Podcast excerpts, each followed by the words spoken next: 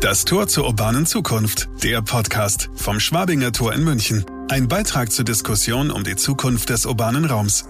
Initiiert und vorangetrieben durch die Joost Hohler Gruppe. Als Moderatoren Jacqueline Althaller und Michael Kahl. Die Diskussion hier am Schwabinger Tor geht in eine neue Runde. Heute stellen wir städtischen und ländlichen Raum einander gegenüber. Zu Gast ist der Unternehmer und New Work Pionier Michael O. Schmutzer. Als Gründer von Design Offices hat er städtischen Raum geprägt und Raum für neue Formen von Arbeit geschaffen. Auch hier am Schwabinger Tor. Sein aktuelles Projekt Neue Höfe belebt den ländlichen Raum und verbindet die Qualitäten von urbanem und dörflichem Lebensgefühl. Was können wir aus dem Kontrast lernen? Michael O. Schmutzer im Gespräch hier am Schwabinger Tor. Hallo Herr Schmutzer, schön, dass Sie da sind und sich die Zeit nehmen. Ja, ich freue mich auch, dass es äh, endlich klappt, dass wir zusammen sprechen können. Fangen wir doch mal mit dem großen Bild an. Menschen zieht es seit Jahrhunderten vom Land in die Stadt und sie suchen dort Arbeit, also sprich Reichtum und sie suchen Freiheit, sprich Lebensqualität. Sie gehen jetzt vom urbanen Raum genau den umgekehrten Weg ins ländliche. Was treibt Sie denn dabei an?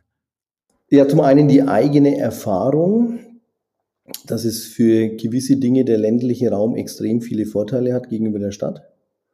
Und zum anderen, dass ich äh, der festen Überzeugung bin, dass wir jetzt in ein Zeitalter kommen, gerade durch die Technologisierung und auch wie wir uns Mobilität in Zukunft vielleicht vorstellen, wo der ländliche Raum wieder enorm gewinnen kann.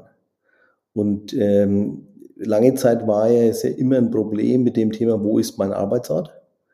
Und äh, die aktuelle Situation führt ja mehr denn je dazu, uns äh, zu zwingend darüber nachzudenken, wie können wir remote arbeiten, für welche Themen müssen wir uns mit Menschen real und analog treffen und wie können wir uns digital vernetzen. Der ländliche Raum hat einfach den großen Vorteil, ich habe mehr Natur, ich habe mehr Platz, ja, und oder ich habe halt einfach Platz, der bezahlbarer ist. Dann kann, dadurch kann es auch mehr sein. Und ich habe einfach mehr persönliche Freiheiten. Und ähm, weil ich einfach nicht in so einem engen städtischen Raum, in so einer urbanen Thematik vielleicht ähm, mich anpassen muss, weil ich in einem Mehrfamilienhaus wohne oder einem großen Bürohaus. Ja, und diese, diese persönliche Freiheit auch in meinen Entscheidungen, die mehr Natur, die uns einfach als Menschen gut tut, ähm, die hatte ich, konnte ich halt früher haben, man war, hab aber, war dafür aber von urbanen Raum abgeschnitten. Und heute haben wir die Möglichkeit, im ländlichen Raum ein urbanes Lebensgefühl, urbane Lebensformen, ja, Wohnformen, Arbeitsformen zu, zu schaffen. Und wir sind ja nicht mehr gezwungen, nur an einem Ort zu sein, weil wir es jetzt auch im Arbeitsalltag lernen, eben in unterschiedlichen Situationen zu arbeiten. Und ich glaube, das ist der große Vorteil des ländlichen Raums. Und natürlich weiß ich auch, dass es nach wie vor viele Statistiken gibt, die sagen, das Landleben schrumpft, ja, die Städte nehmen zu. Aber jetzt gibt es ja erste Trends, die dagegen sind und da muss man halt auch ein entsprechendes Angebot schaffen.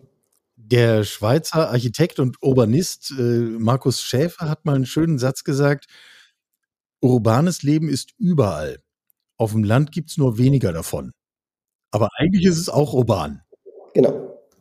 Und man kann das auch, äh, auch machen. Wir haben ja gerade im, im ländlichen äh, Raum und da, wo ich heute lebe, bin ich mit meiner Mutter, meiner Großmutter immer äh, hergefahren und weil meine Großmutter nach dem Krieg hier eine große äh, Streuobstwiese gekauft hat, eine kleine Apfelplantage, um damals für die heimische Bäckerei vielleicht auch genügend Obst zu haben, wenn es es nicht mehr gibt. Und als Kind habe ich das und Jugendlicher noch mehr gehasst und heute liebe ich es äh, so sehr. Aber damals war das halt auch mit diesem typischen ländlichen und wenn man auch in, einem, in einer dörflichen Umgebung ausgewachsen ist, dann gab es schon vieles, was ich als Jugendlicher als extrem spießig oder engstirnig empfunden habe. Und das ist aber heute vielleicht nicht mehr so oder, oder umgekehrt. Vielleicht freuen sich die Menschen am Land auch, wenn man manche Regeln neu interpretiert oder auch äh, einfach dieses urbanes Lebensgefühl da mitbringt. Ja, ist eine interessante Frage. Verändern wir uns selber und nehmen es anders wahr oder verändert sich Land und Stadt? Ja, ich glaube, äh, dass da beide, genau, das ist ein guter Punkt. Ich glaube sogar, ähm, wenn man heute natürlich, äh, mein Sohn ist äh, im Sommer 19 geworden und äh, der liebte schon punktuell auch hier, wenn wir äh, hier mit Freunden und Familien äh, zusammenkommen. Aber natürlich ist es für einen jungen Menschen, der gerade ähm, in diese eigene Identität kommt, ähm, vielleicht nicht gut wie für mich jetzt hier in einem 84-Seelendorf äh, zu leben. Oder hat natürlich auch andere Ansprüche. Und ich glaube, was uns sehr schwer ist, wir kommen ja oft aus einer Prägung, die äh, gesagt ist, äh, so äh, ein Beruf, ja, äh, eine Familie, ein Heim. Das hat sich die letzten Jahre schon ein bisschen geändert. Ich weiß zwar auch, dass heute junge Leute Patchwork eher schwierig finden, weil sie vielleicht alle da drin aufgewachsen sind. Aber ähm, dass sich in Lebensphasen äh, Wohnsituationen, Arbeitssituationen ändern können. Und ich habe ähm, jetzt immer wieder treffe ich Menschen, die sagen, vielleicht macht es auch Sinn, ab 50 auch einen ganz anderen Beruf nochmal nachzugehen, weil äh, man energetisch vielleicht jetzt was anderes machen möchte. Und ähm, ich glaube, es ist auch ein bisschen so das Land, das Problem vom Landleben, dass wenn man heute äh, junge Menschen vermitteln möchte, kommt, wohnt doch am Land, dass man immer glaubt, muss ich jetzt mein Leben lang so wohnen? Aber es gibt natürlich auch Phasen, gerade wenn ich sage, ich habe Familie oder gründe in der Familie oder ich habe im Beruf äh, eine andere Situation, dass es äh, gut Sinn macht. Die Frage ist ja das, am Anfang muss ich, wenn ich nicht in einem ländlichen Raum bin, wo Urbanität ist, will ich sicherlich immer wieder hin, wo Urbanität, diese stärkere Verdichtung, ja, das, der Vorteil dieser stärkeren Verdichtung in diesen Stadträumen ist ja, dass mehr Zufälligkeiten entstehen. Ja, ich muss mich nicht verabreden, ich kann in eine Bar gehen, in ein Restaurant und es entstehen diese Zufälligkeiten. Also das machen ja auch so Stadtquartiere wie unser Schwabinger Tor aus. Ja, also da plötzlich ein gut gemachtes ja. Stadtquartier ist ja wie eine Insel.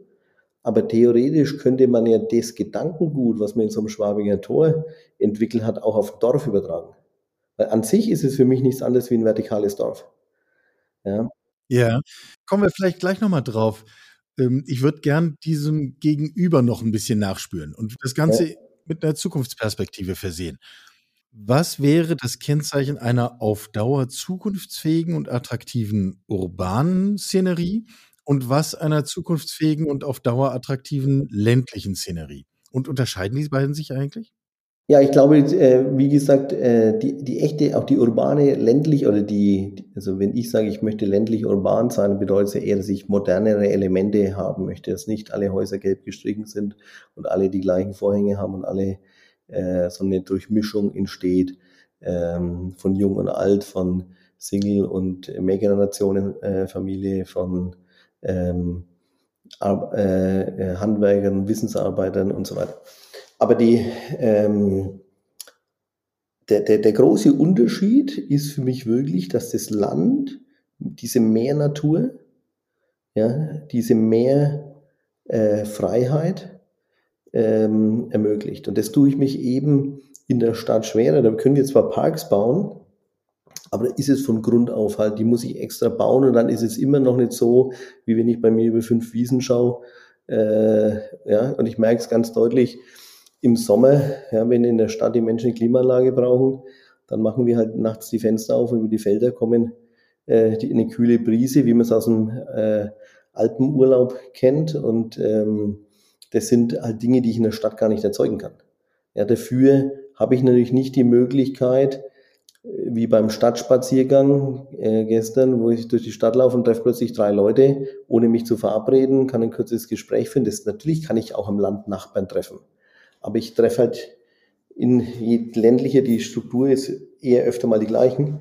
Also in dem 84 Seelendorf, da äh, kenne ich jeden ja. Namen und weiß über jeden Einzelnen auch die Geschichten dazu. Genau. So, und die, diese Thematik, ja, zu sagen, ich habe diese mehr Natur, ähm, mehr Raum, mehr Freiheit, das kann ich in der Stadt kaum, da muss ich schon sehr viel Geld in die Hand nehmen, ja, um das zu schaffen.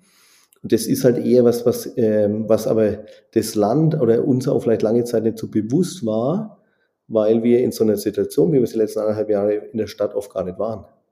Sondern die Stadt war halt immer eine hohe Verdichtung, eine hohe Zufälligkeit, ja, äh, eine hohe Inspiration durch extrem viele verschiedene Einflüsse. Und wir kommen ja auch in eine Zeit, wo man sich die Frage stellen muss, wie viele verschiedene Einflüsse kann ich permanent verarbeiten? Also wenn man so sieht, was in der, in der Werbung wird das ja oft untersucht, wie viele Informationen uns heute pro Tag erreichen und die uns, wie viel haben uns vor 30 Jahren erreicht. Und wenn man heute sieht, wie es zunimmt, die psychische Überforderung im Alltag, natürlich auch durch die ganzen Medien getrieben, dann ist es schon die Frage, wie viel von dieser hohen Verdichtung, wie viel von dieser hohen äh, Zufälligkeit oder Reizen brauche ich. Und ähm, wenn ich jetzt nicht die Chance habe, zwischen zweiten, beiden Welten zu pendeln, ja, dann muss ich halt vielleicht mich drüber nachdenken, was tut mir in meiner jetzigen Lebensphase gut, ja, oder wie kann ich mir Landleben adaptieren? Und plötzlich kommt ja sowas wie Caravaning, ja, wieder in Mode, weil man sagt, okay, da kann ich partiell, äh, partiell am Landleben vielleicht teilnehmen. Eine, eine Mode, die es in den 60er Jahren, in den, Nach in den Aufbruchjahren gab, wo, wo man gesagt hat, okay, das ist die einzige Möglichkeit, mit der Familie Urlaub zu machen. Dann waren wir ja jetzt über 40, 50 Jahre im extremen Wohlstand, wo man gesagt hat, ja, Urlaub, kein Problem, der Flieger nach Mallorca, 80 Euro, was soll's. Und heute äh, stellt man sich ja die Frage, will ich das? Will ich das Gleiche weitermachen oder äh, ist vielleicht die aktuelle Zeit auch was, was uns drüber nachdenken lassen soll, wie kann ich in einem anderen Kontext für mich sein? Oder wie muss ich vielleicht sogar in einem anderen Kontext leben, weil ich das andere zu sehr bezogen habe? Sie haben eben ein Quartier wie das Schwabinger Tor als im Grunde ein vertikales Dorf bezeichnet. Wenn ich das ein bisschen verallgemeinere, könnte man sagen, ein zukunftsfähiges, urbanes Quartier ist also eins, was eine gewisse Abgeschlossenheit hat, wo wo Menschen auch mit einer reduzierten Komplexität leben können. Da kenne ich ein paar Menschen, da kenne ich mich gut aus, da da da habe ich so meinen überschaubaren Bereich was sich ja übrigens mit Corona-Erfahrungen decken würde, weil wir merken, überall da, wo Menschen in einem resilienten Quartier leben, kommen sie sehr viel besser mit Lockdowns und Ähnlichem zurecht, ja. als da, wo sie immer erst ins Auto müssen und zehn Kilometer fahren zum nächsten Supermarkt ja. und, und, und Ähnliches. Ist also im Grunde so eine wohlverstandene Dörflichkeit, ist das ein Stück Zukunft Urbanität? Ja, weil, ja, weil äh, natürlich so ein Quartier äh, eine Mischung hat und im Endeffekt ist es doch so, ähm, wir sprechen jetzt ähm, Menschen, die sagen, ich erfinde die 15-Minuten-Stadt neu. Ja.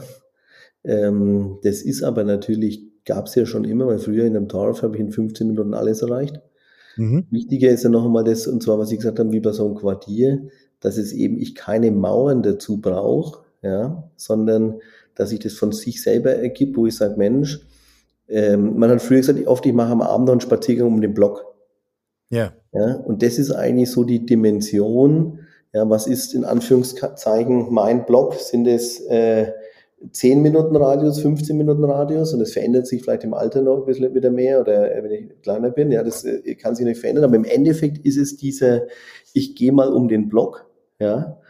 Und da brauche ich deswegen auch da keine Mauern um so ein Quartier herum, sondern ich möchte halt, also ich finde es eine wahnsinnig hohe Lebensqualität, wenn ich da in einem der Gebäude arbeiten kann.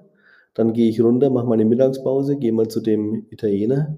Dann gehe ich vielleicht in mein Apartment, äh, gehe abends essen, gehe ähm, äh, an die Bar und das alles kann ich dort erleben, innen wie außen. Und diese Durchmischung, ja, äh, das ist, nicht, das ist eigentlich äh, die Thematik. Wir haben ja in der Immobilie, äh, insbesondere die letzten 30 Jahre, alle hingearbeitet auf eine Monostruktur. Innenstädte waren nur noch Handel. Und viele Eigentümer haben lieber die Flächen über dem Einzelhandel leer stehen lassen, bevor sie es als Leute als Wohnungen vermieten. Durften es ja zum Teil gar nicht. Genau. Und wir haben ja im Grunde drei Städte gebaut. Wir haben die Wohnstadt gebaut, die Einkaufsstadt und die ja. Arbeitsstadt. Nicht? Genau.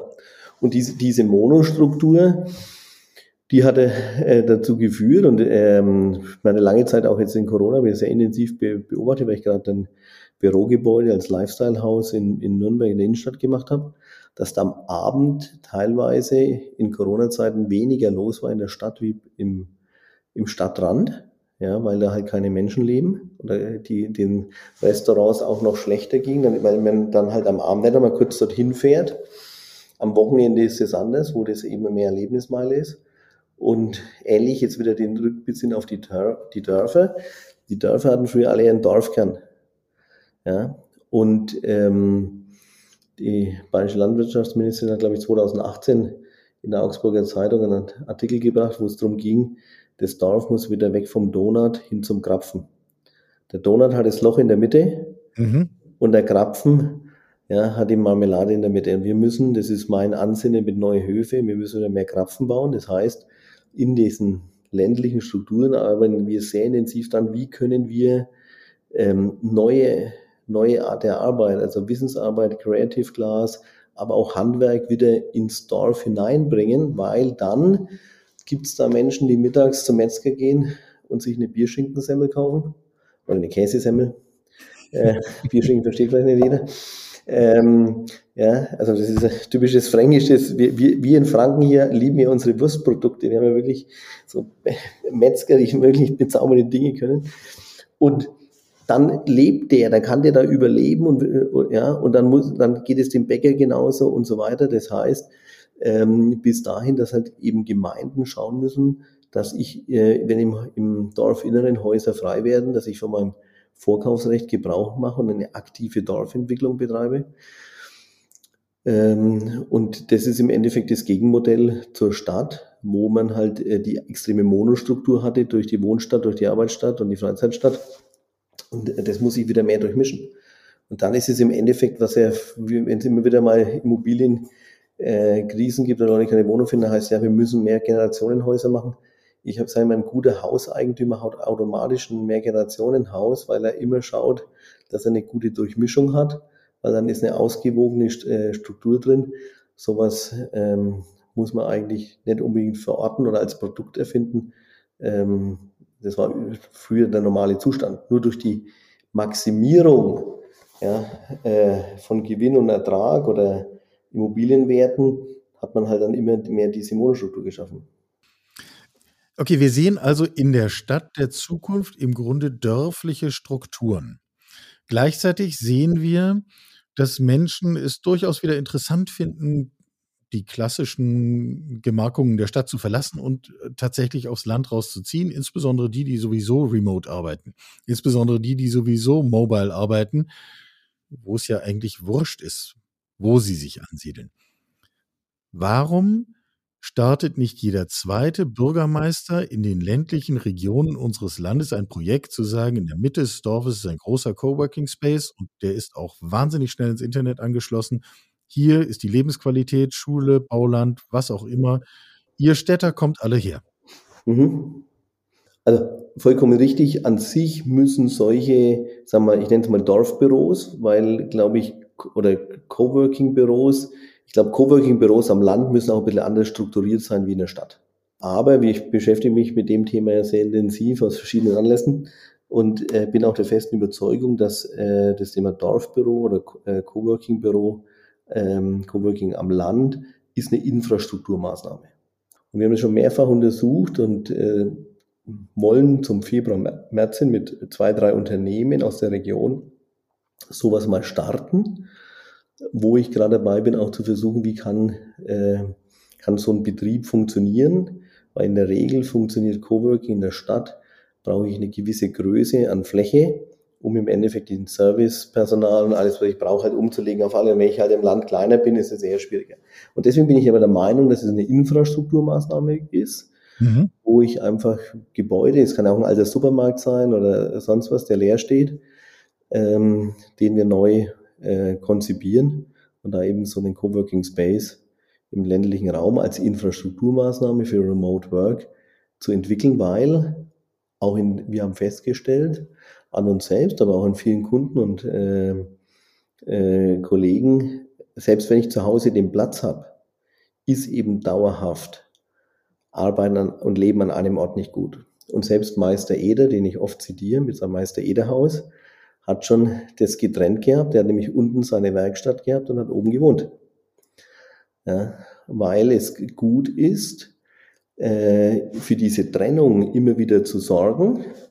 Und sicherlich ist aber so ein gesellschaftliches Problem, dass wir die letzten zehn Jahre hat sich, oder letzten vor 20 Jahren begonnen, hat sich die Arbeit brutal in die Freizeit gedrängt. Bis dahin das Unternehmen diskutiert haben, ja, wenn mein Chef am Sonntag mir eine E-Mail beschreibt, muss ich die beantworten. Das ist natürlich eine Kulturfrage. Der Chef sagt vielleicht, heute habe ich endlich mal Zeit, meine Mails abzuarbeiten.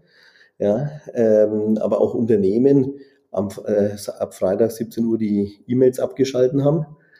Aber es hat sich getrennt und man oftmals bei vielen Firmen hat man gar keine Mitarbeiter mehr bekommen, wenn man es nicht geöffnet hat. Und jetzt passiert ja eines, dass sich plötzlich unsere Freizeit, die, es gibt ja zu jeder Bewegung immer eine Gegenbewegung. Und es passiert jetzt gerade folgendes, dass die Freizeit sich ins Arbeitsleben drängt. Das sehen wir, wie die Menschen sich leiten, ja.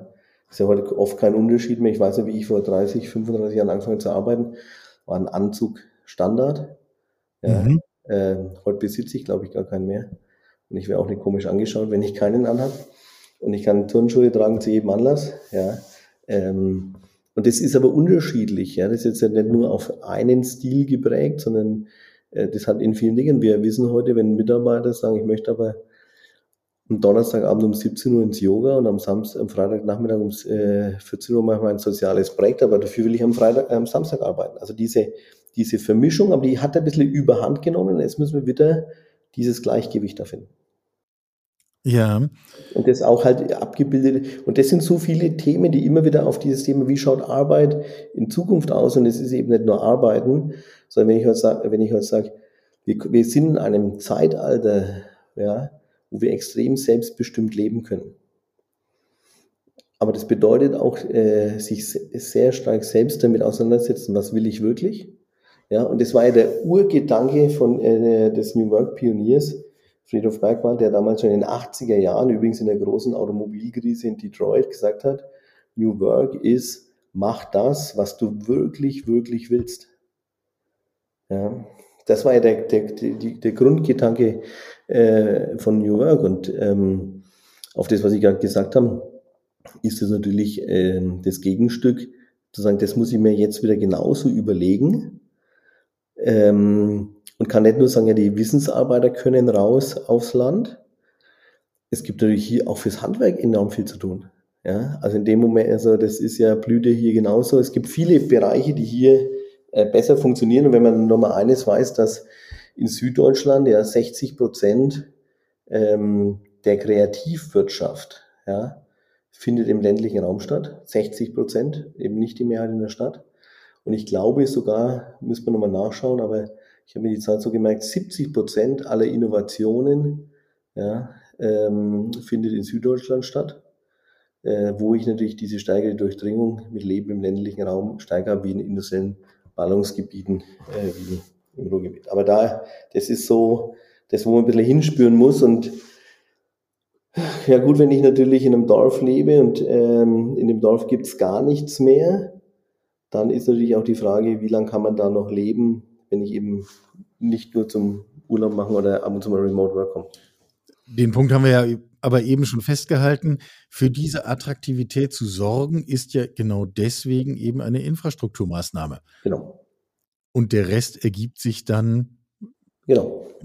Infrastruktur zieht ja dann entsprechend äh, Menschen an, Modelle an, Wirtschaft an, Arbeitsplätze an, Möglichkeiten an, Freiheit an, etc. pp. Genau.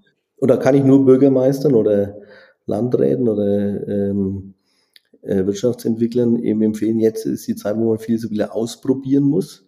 Ja, das Problem ist ja immer, dass man in der Immobilie immer jeder hofft, es gibt mal irgendjemand unterschreibt einen Fünfjahresvertrag oder Zehnjahresvertrag.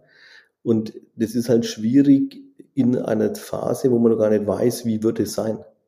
Ja, und da muss man einfach ein bisschen mehr Mut haben zum Thema Prototyping.